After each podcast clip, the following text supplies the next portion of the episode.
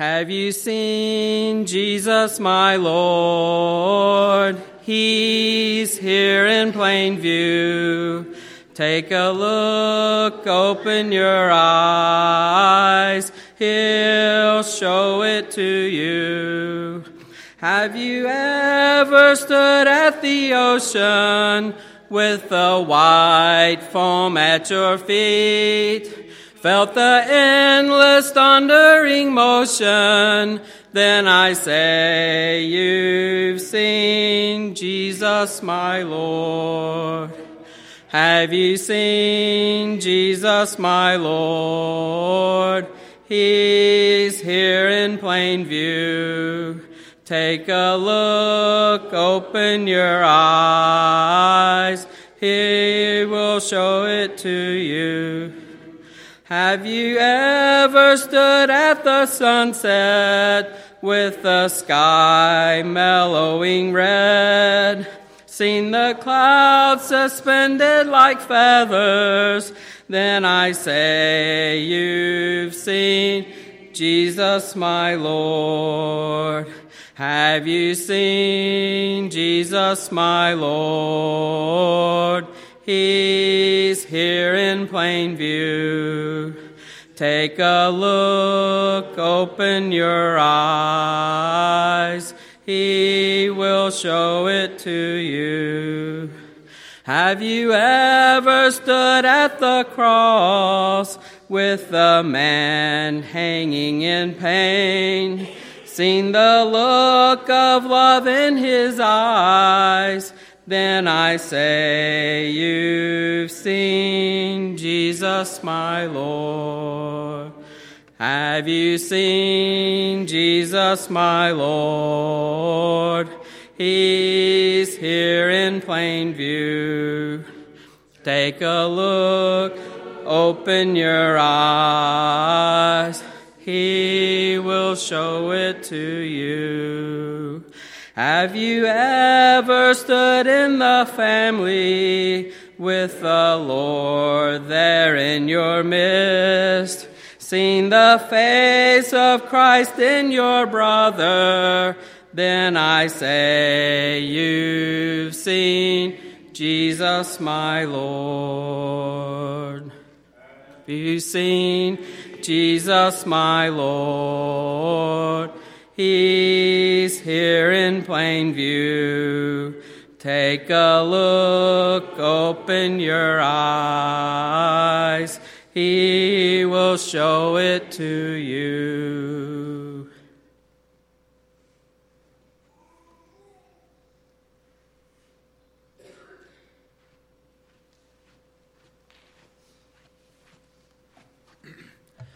Good evening. Tonight I'll be reading from James 4, verse 7 through 10. I'll be reading from the New King James Version.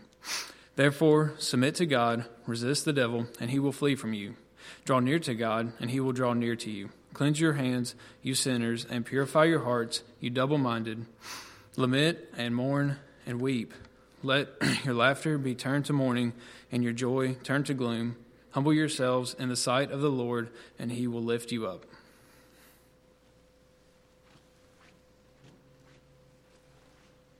For open in prayer was sing number 245. 245. I want to be a worker for the Lord. I want to love and trust His holy word.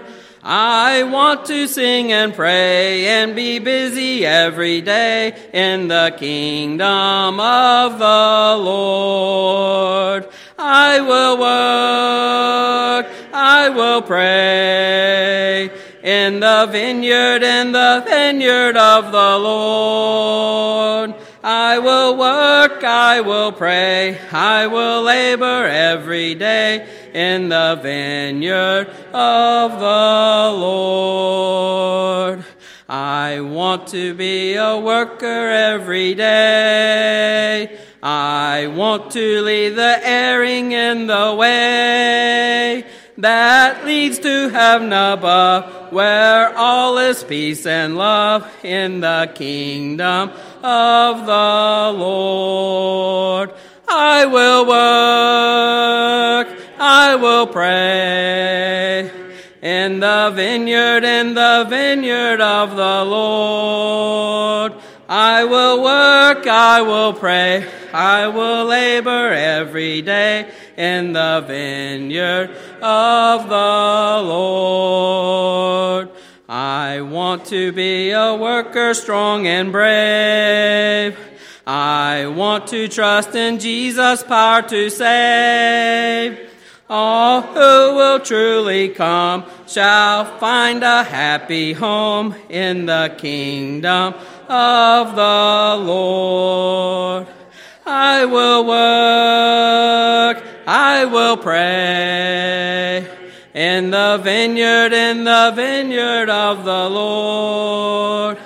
I will work, I will pray, I will labor every day in the vineyard of the Lord.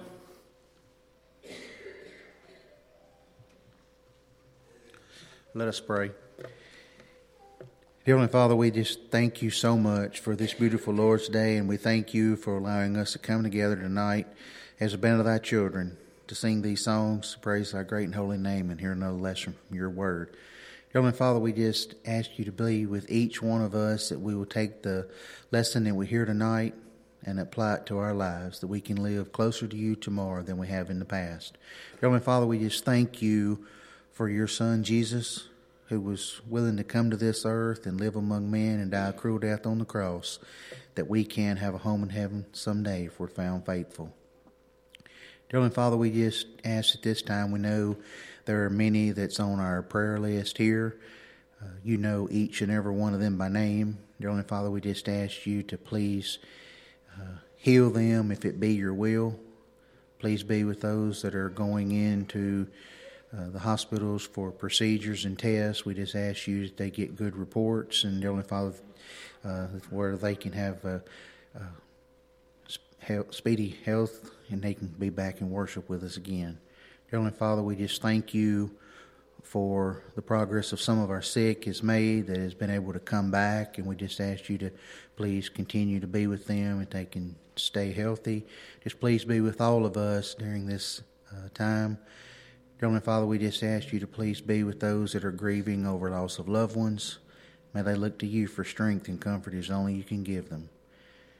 Heavenly Father, we just ask you to please be with us that we can be the shining light that you would have us to be out in this dark and cruel world, that others may see you living in us. Heavenly Father, that we can spread the gospel to those that we come in contact with, that we can reach out to the lost and save them before it's everlastingly too late. Heavenly Father, we just thank you for everything. We just thank you for Jesus, and it's in His name we pray. Amen.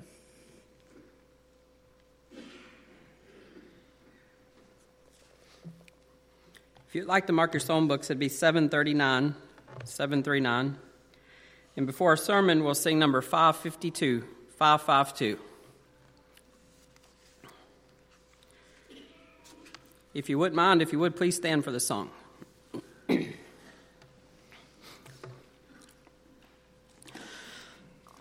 Walking along at eve and viewing the skies afar, bidding the darkness come to welcome me, silver star. I have a great delight in the wonderful scenes above. God in His power and might showing his truth and love. Oh, for a home with God, a place in his courts to rest, sure and a safe abode with Jesus and the blessed.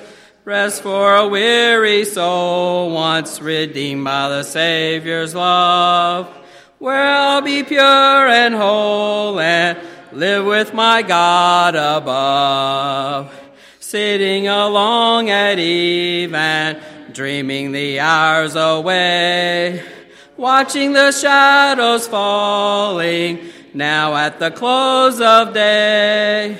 God in His mercy comes with His word, He is drawing near. spreading his love and truth around me and everywhere. Oh, for a home with God, a place in his courts to rest. Sure it a safe abode with Jesus and the blessed. Rest for a weary soul, once redeemed by the Savior's love, where I'll be pure and whole and live with my God above. Closing my eyes at eve and thinking of heaven's grace, longing to see my Lord, yes, meeting him face to face trusting him as my all wheresoever my footsteps roam, pleading with him to guide me onto the Spirit's home. Oh, for a home with God, a place in his courts to rest, sure in a safe abode with Jesus and the blessed. Rest for a weary soul, once redeemed by the Savior's love, where I'll be pure and whole and live with my God above. Please be seated.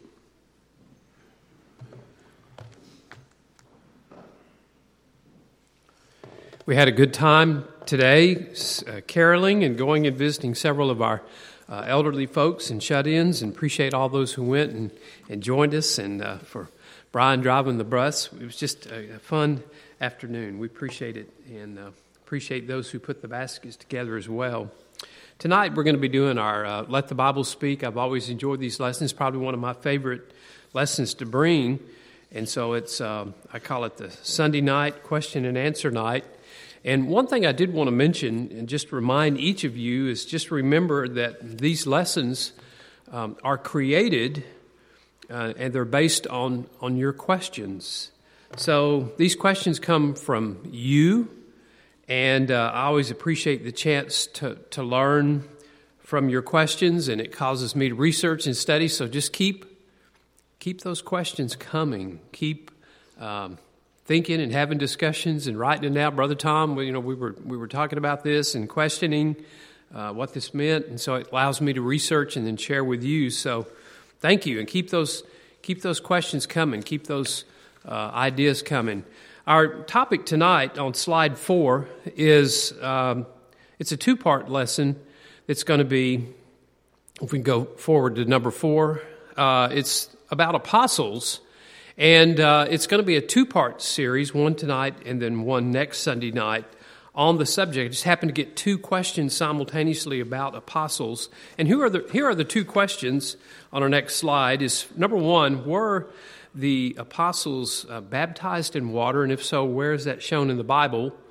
Uh, I've never been asked that question before, so that's interesting. A learning experience. Number two, we'll talk about next Sunday night, is are there apostles in the church today. We've probably heard people make reference to the apostolic church. Um, so, what does that mean? What is that all about? What are the qualifications of apostles, and um, and how were they appointed, and, and do they exist today? So, very interesting.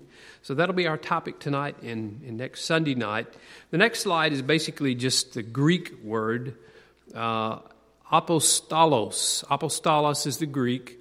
And it means the short definition, the easy definition is basically a messenger, one who's dispatched, one who's sent. Uh, that person is sent out on a mission.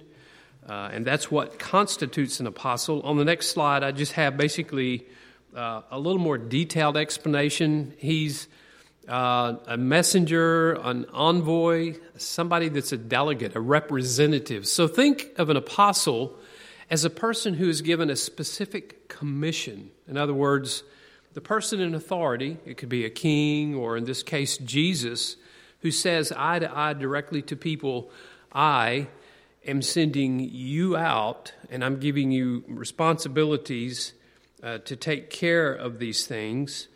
And, and specifically, we see the apostles in the case of Jesus, they were sent out to preach the gospel. And so a commission is marching orders, it's given directly from the source. And so I just said basically three things. You're representing me, Jesus said. two, tell others the news, tell them the good news of, of my death, burial, and resurrection. And then he says, Go into these regions. I want you to, I'm dispatching you. I'm telling you to go and spread and, and go with my authority. And so we see in the case of the New Testament apostles, all of these things were true. But uh, I'll talk more about those topics next week. I just sort of wanted to lay the groundwork and introduce the idea of apostles. Now, it's interesting because um, I had this discussion earlier tonight with one of our, our brethren, and uh, just an interesting thought, a concept. All disciples uh, and Christians are followers of Christ. This is on slide nine. And uh, so, in other words, they're, they're followers. Uh, that's what a disciple is. So, all apostles were disciples, they were followers of Jesus, but very few disciples were apostles. Does that make sense? So, in other words, a disciple is somebody that says, I've heard Jesus speak, I've seen him heal, I've heard what he had to say and how he treats people. I want to follow him. I want to subscribe to his teaching. I want to learn more about him and teach my family about him. In other words, I, I want to, to line up and follow where he goes.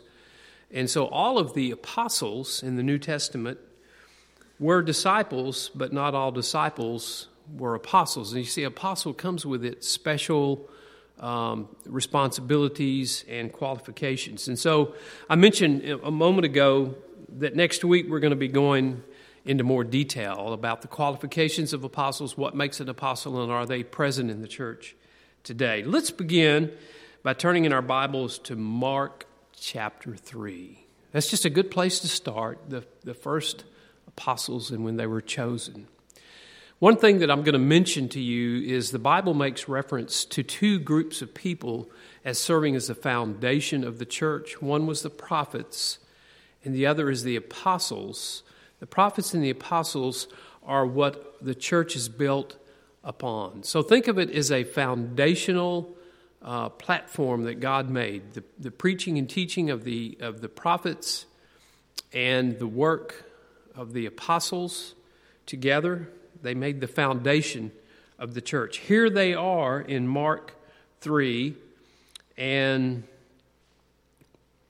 we're going to begin in verse 13.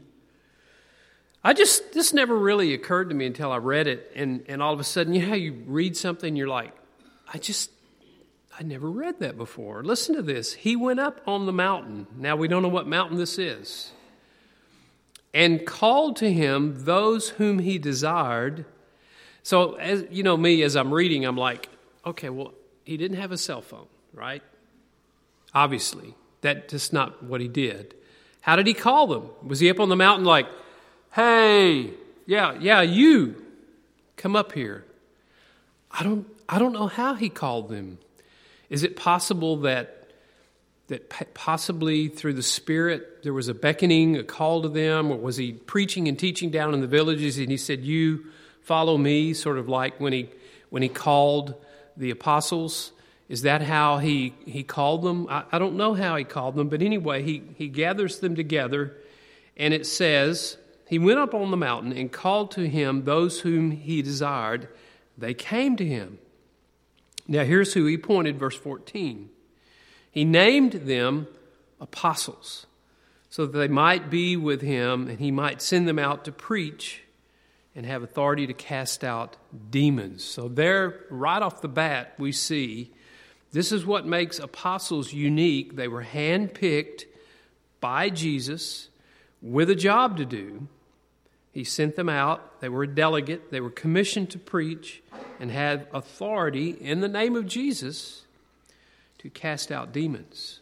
He appointed the 12. Simon, to whom he gave the name Peter.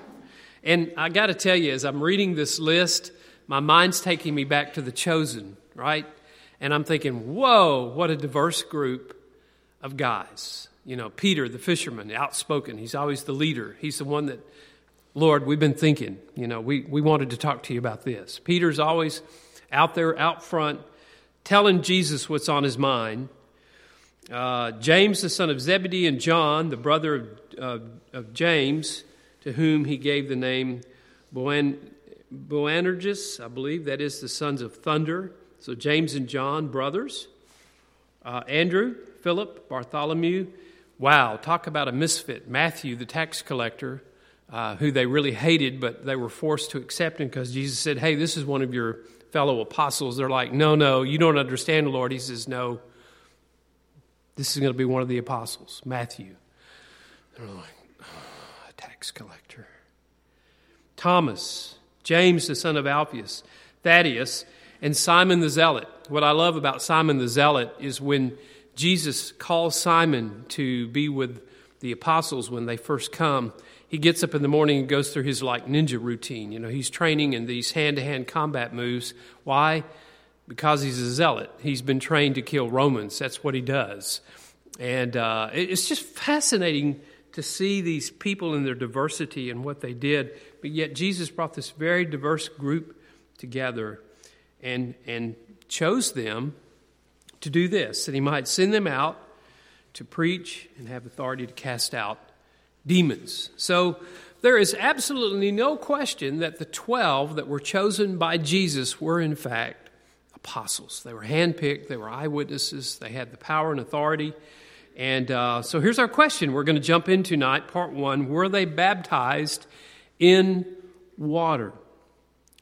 Well, I'm going to tell you right now, I'm, I'm reading and I'm studying, and I don't see any direct reference to water immersion. It's just not there. So we're going to do our best to kind of study the topic, uh, infer some things. Um, we're going to start out with John the Baptist in Mark 1. If you want to turn there, I've got it here on the, on the slide as well. So the short answer to that question is I don't see a record of any of the apostles being baptized except for one. And we're going to get there at the end of our lesson, so you have to wait. All right? Mark 1 4. John appeared, this is John the Baptist, baptizing in the wilderness and proclaiming a baptism of repentance for the forgiveness of sins. Now, I found this interesting in, in verse 5. All the country of Judea and all Jerusalem were going out to him and were being baptized by him in the river Jordan, confessing their sins. Now, this is sort of a form of hyperbole. Uh, this is common in Jewish writings. I don't think Mark means literally every single person, every man, woman, and child. He didn't mean literally all, but he said practically all the country of Judea and all Jerusalem. There was a vast number of people that went out. Even, we're told, uh, according to the Bible, the religious experts, the elite, the Pharisees and Sadducees went out to hear what John the Baptist had to say. Not that they necessarily lined up to be baptized, but it was quite a show to go out and see this strange man who said strange things, who ate wild locusts and honey, and wore a special coat, a garment. John the Baptist. And so it appears that many people went out and received baptism according to, to Mark in chapter 1, verse 4. Now, that Mark we know is one of the apostles. Um, in verse 9, if you have your Bible open in Mark 1, drop down to verse 9 because it says that Jesus was baptized by John the Baptist. So the word gets out. This disciple, this teacher, the rabbi, is baptized by John. Verse 16, uh, we see Jesus is selecting the apostles. And yet, as I mentioned before, there's, there's no mention at this point of any of them receiving water baptism. I find that kind of odd that um, he did not specifically mention, nor did any of the apostles mention them being baptized. We know that he said, Follow me, I will make you become fishermen of men, Mark 1 and verse 17. Now, a couple of things to think about. To follow Jesus means that they literally walked in his steps, they walked along him, uh, they they slept in tents surrounded by him. They watched him perform miracles. They heard him teach. They heard him uh, interact with people. And so there was a very intimate setting So when Jesus says, Follow me, they followed him. But not only did they follow his teaching, but it means that they followed his pattern of living and maybe even were baptized just as Jesus was baptized. By the way, I don't know if anybody's ever really mentioned this, but why was Jesus baptized?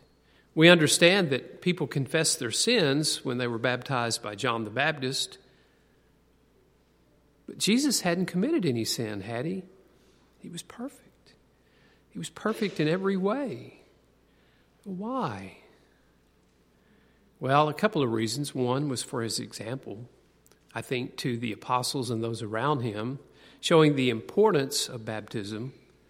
And secondly, it gave the Father a chance to confirm that this truly was Messiah because John had been told earlier by the Spirit that you will know it's the Messiah because you will see the Spirit descending upon him, right?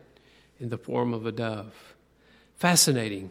Simultaneously, as this dove descends and alights on Jesus, we hear a voice from heaven This is my beloved Son, in whom I'm well pleased. So, a very unusual event surrounding the baptism of Jesus. So, the apostles followed Jesus in proximity, but they also followed Jesus in his life, his teaching, and his commands.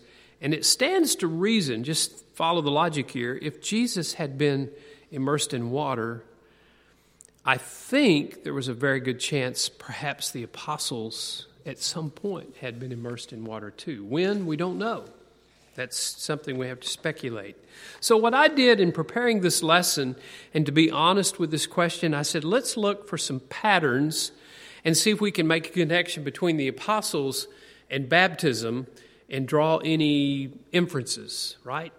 Kind of see if baptism and apostles is mentioned together in the New Testament.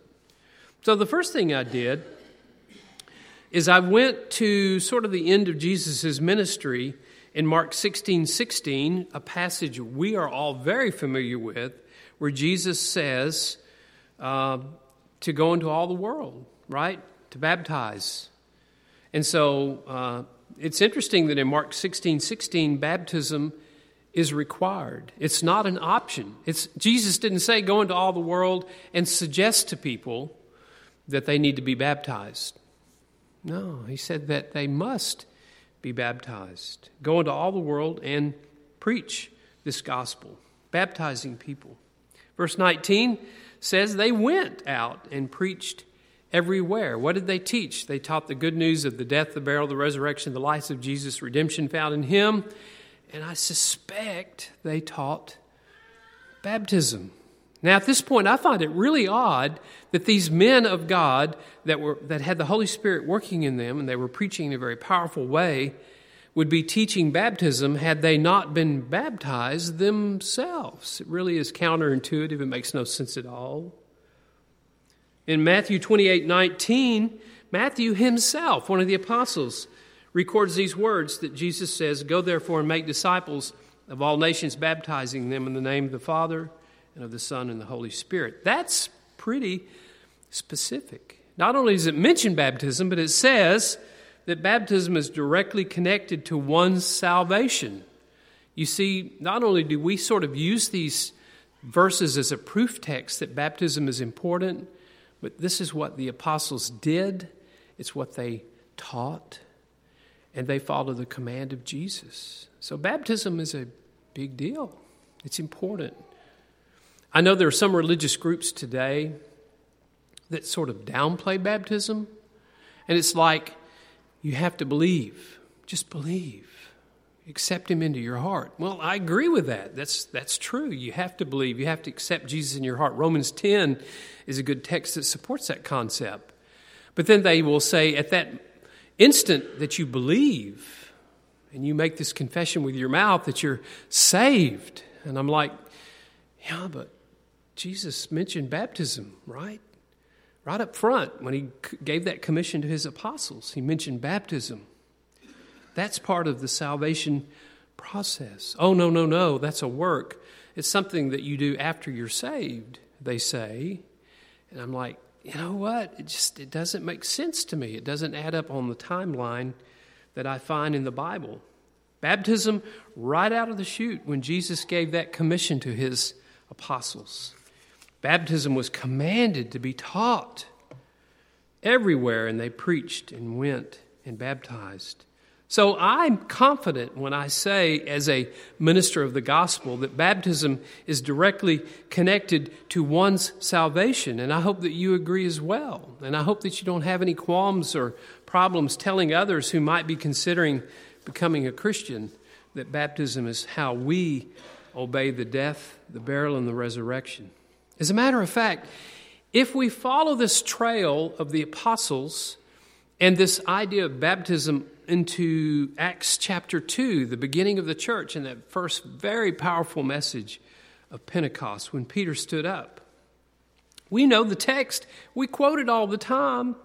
Those who heard Peter's message asked, Brothers, what shall we do? They had literally been convicted of crucifying the Son of God, the Messiah. It says that they were pricked in their hearts. They felt convicted, and so they cried out, Peter, Peter, what must we do? Peter said, Believe in your heart and you'll be saved. Is that what he said? Nope. Just say this prayer with me. Is that what he said? Nope. You see, the apostles are teaching water baptism. And I have to believe at this point, and again, this is just my logic, this is something they have done themselves, and now they are commanding it. When people convicted in their heart are in a position to say, We've got to correct this problem. We crucified the Son of God. What do we do? Repent and be baptized. Every one of you. Not just some of you, not just the men, everyone that wants to become a Christian be baptized in the name of Jesus Christ. For that is a that is a conditional clause. If you want to be forgiven, that's what that means. For the resulting forgiveness of your sins, and you will receive the gift of the Holy Spirit. Luke continues recording many accounts of salvation in Acts. Each account shows the apostles uh, or at least evangelist. Uh, you remember Philip and the Ethiopian eunuch in Acts 8? As they're going along together in the chariot, the Ethiopian eunuch says, Wait, stop. Here's water. Is there any reason that I can't be baptized? Have you ever wondered how did that eunuch come to that conclusion? Based on what Philip had been teaching him as they rode along together, starting out with the prophet Isaiah I believe Philip taught him about Jesus. He taught him about the gospel. He taught him about the death, the burial, the resurrection, and how we receive forgiveness of sins through water baptism. That's in Acts 8, verse 36. So, in all of the accounts of the apostles' teaching, when those in the book of Acts want to be saved, in every account, without exception, we see water baptism. And so, tonight, basically, I, I want to kind of bring this lesson to a close and just ask a couple of questions. When we've, when we've looked at the apostles and the topic of baptism, we see a very strong correlation. So here's a question that we want to ask Would the apostles command others to do something they had not done themselves? I say, not likely. Not likely. It just makes no sense. Especially after Jesus gave orders to teach the gospel and baptize those who believe.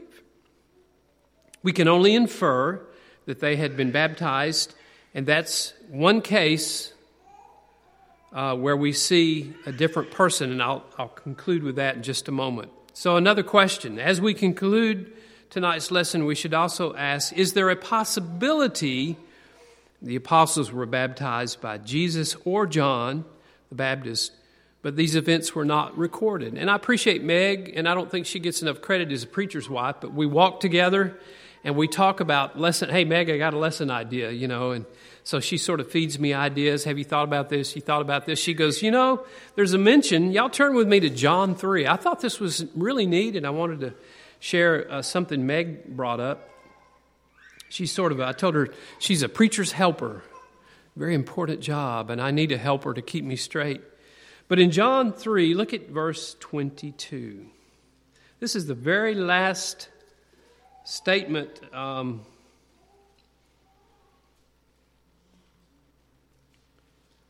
John 3 22. Oh, after this, Jesus and his disciples uh, went into the Judean countryside, and he remained there with them and was baptizing. Uh, John also was baptizing at uh, Aenon near Salim because water was plentiful there, and the people were coming to be baptized. So we, we know that Jesus had been baptizing, but is it possible? This is where I wanted to get um, on our conversation the other day. Meg said maybe maybe it just wasn't recorded, and and so um, let me uh, make reference to the last. I think that's in our next slide. This is the very end of the Gospel of John. John says this himself, and Meg pointed it out, and I appreciate that.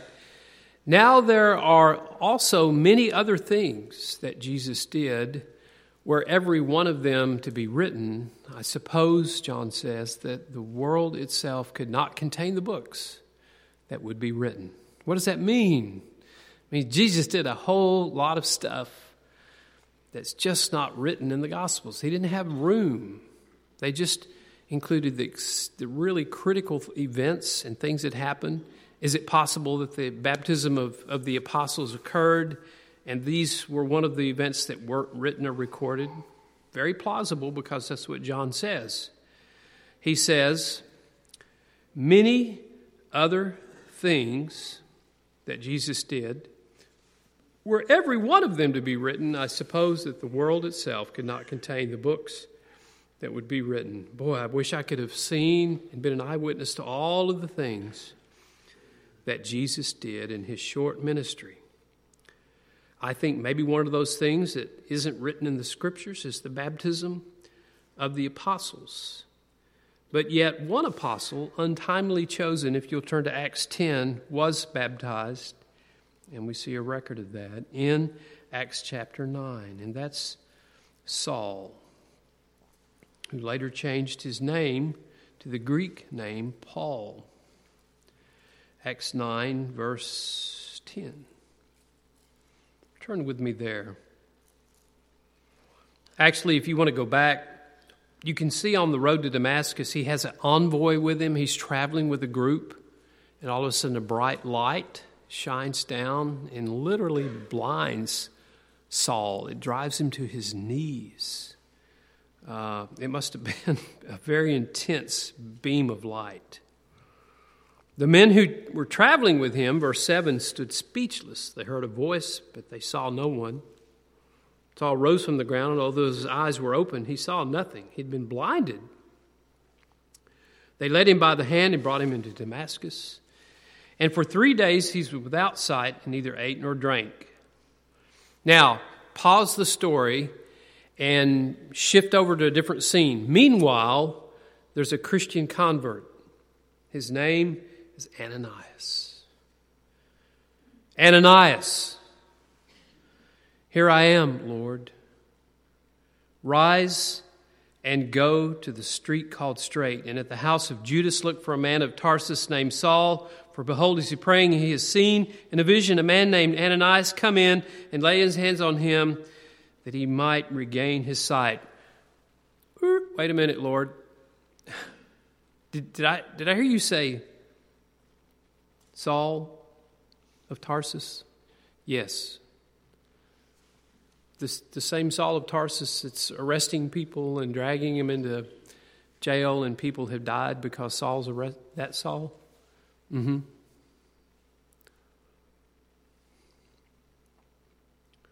Lord, I've heard from many about this man, how much evil he's done for your saints at Jerusalem. And here he has authority from the chief priest to bind all who call on your name. Go, the Lord said, for he's the chosen instrument of mine to carry my name before the Gentiles and kings and the children of Israel. For I will show him how much he must suffer for the sake of my name. Ananias departed, verse 17, entered the house, laying his hands on him. He said, and I appreciate this. He's, I don't know, his hand may be trembling. Am I going to die today? But yet, look what he called him Brother Saul. Wow. The Lord Jesus, who appeared to you on the road by which you came, has sent me so that you may regain your sight and be filled with the Holy Spirit.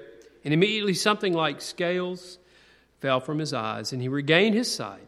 And then he rose and was baptized. Paul, an apostle, one untimely chosen by Jesus himself. Jesus had spoke to him.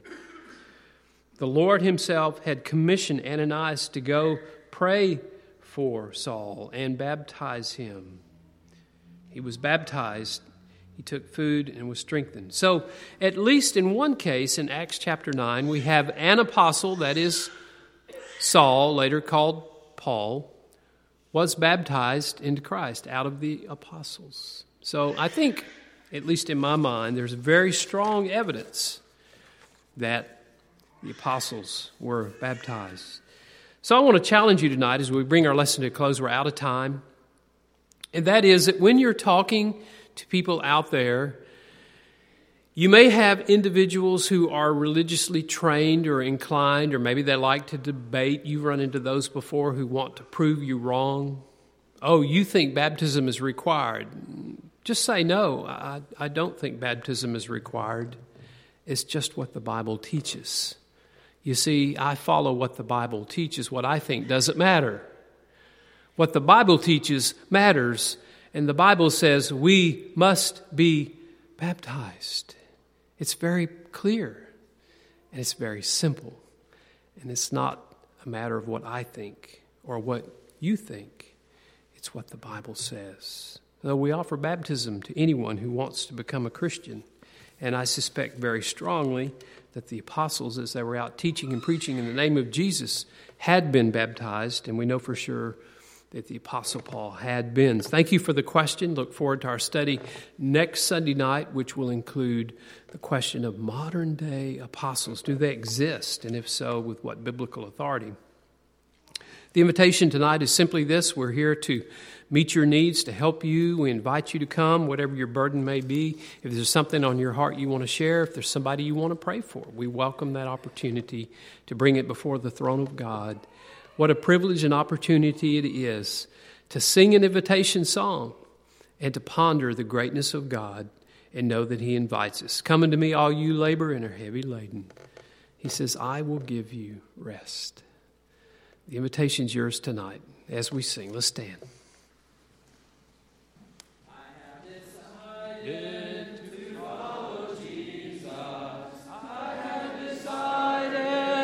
To follow Jesus. I have decided to follow Jesus. No turning back, no turning back. The world behind me, the cross before me. The world behind me, the cross before me. The world behind me, the cross before me. No turning back, no turning back. Will you decide now to follow Jesus? Will you decide now to follow Jesus? Will you decide now to follow Jesus? No turning back no turning back. If there's anyone needs to be served the Lord's Supper, if you can make your way back to straight back to room number one while we sing our song before our closing prayer, number 383. 383. we sing the first and third verse. Beyond this land of parting, losing and leaving, far beyond the losses darkening this, and far beyond the taking and the bereaving, lies a summer land of bliss. Land beyond, so fair and bright. Land beyond, where is no night Summerland, God is his eye.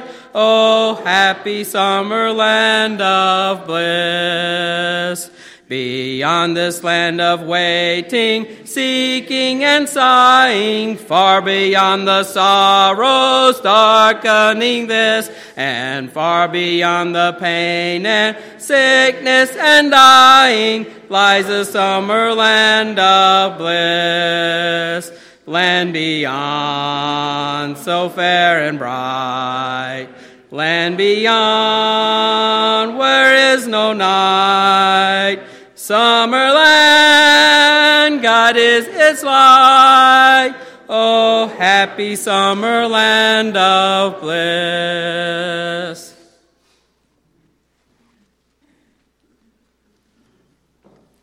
Let's pray together. Dear, dear Lord, we come before you, thanking you for another beautiful day you've given us, and we thank you for the ability uh, to be able to gather here today. And dear Lord, we pray for those who were not able to be here, whether that be by choice or by illness. Uh, dear Lord, just be with them and uh, pray that you bring them back to our fold. And dear Lord, we want to pray for everybody who is sick and grieving in the loss of loved ones. Just be with them and comfort them the only way you can. And dear Lord, we pray that you be with us as we uh, leave tonight and just give us safe travels home. And dear Lord, we thank you most of all for your Son Jesus, who died on the cross for the remission of our sins, so that we can have hope in heaven with you someday. And it's through his name that we pray. Amen.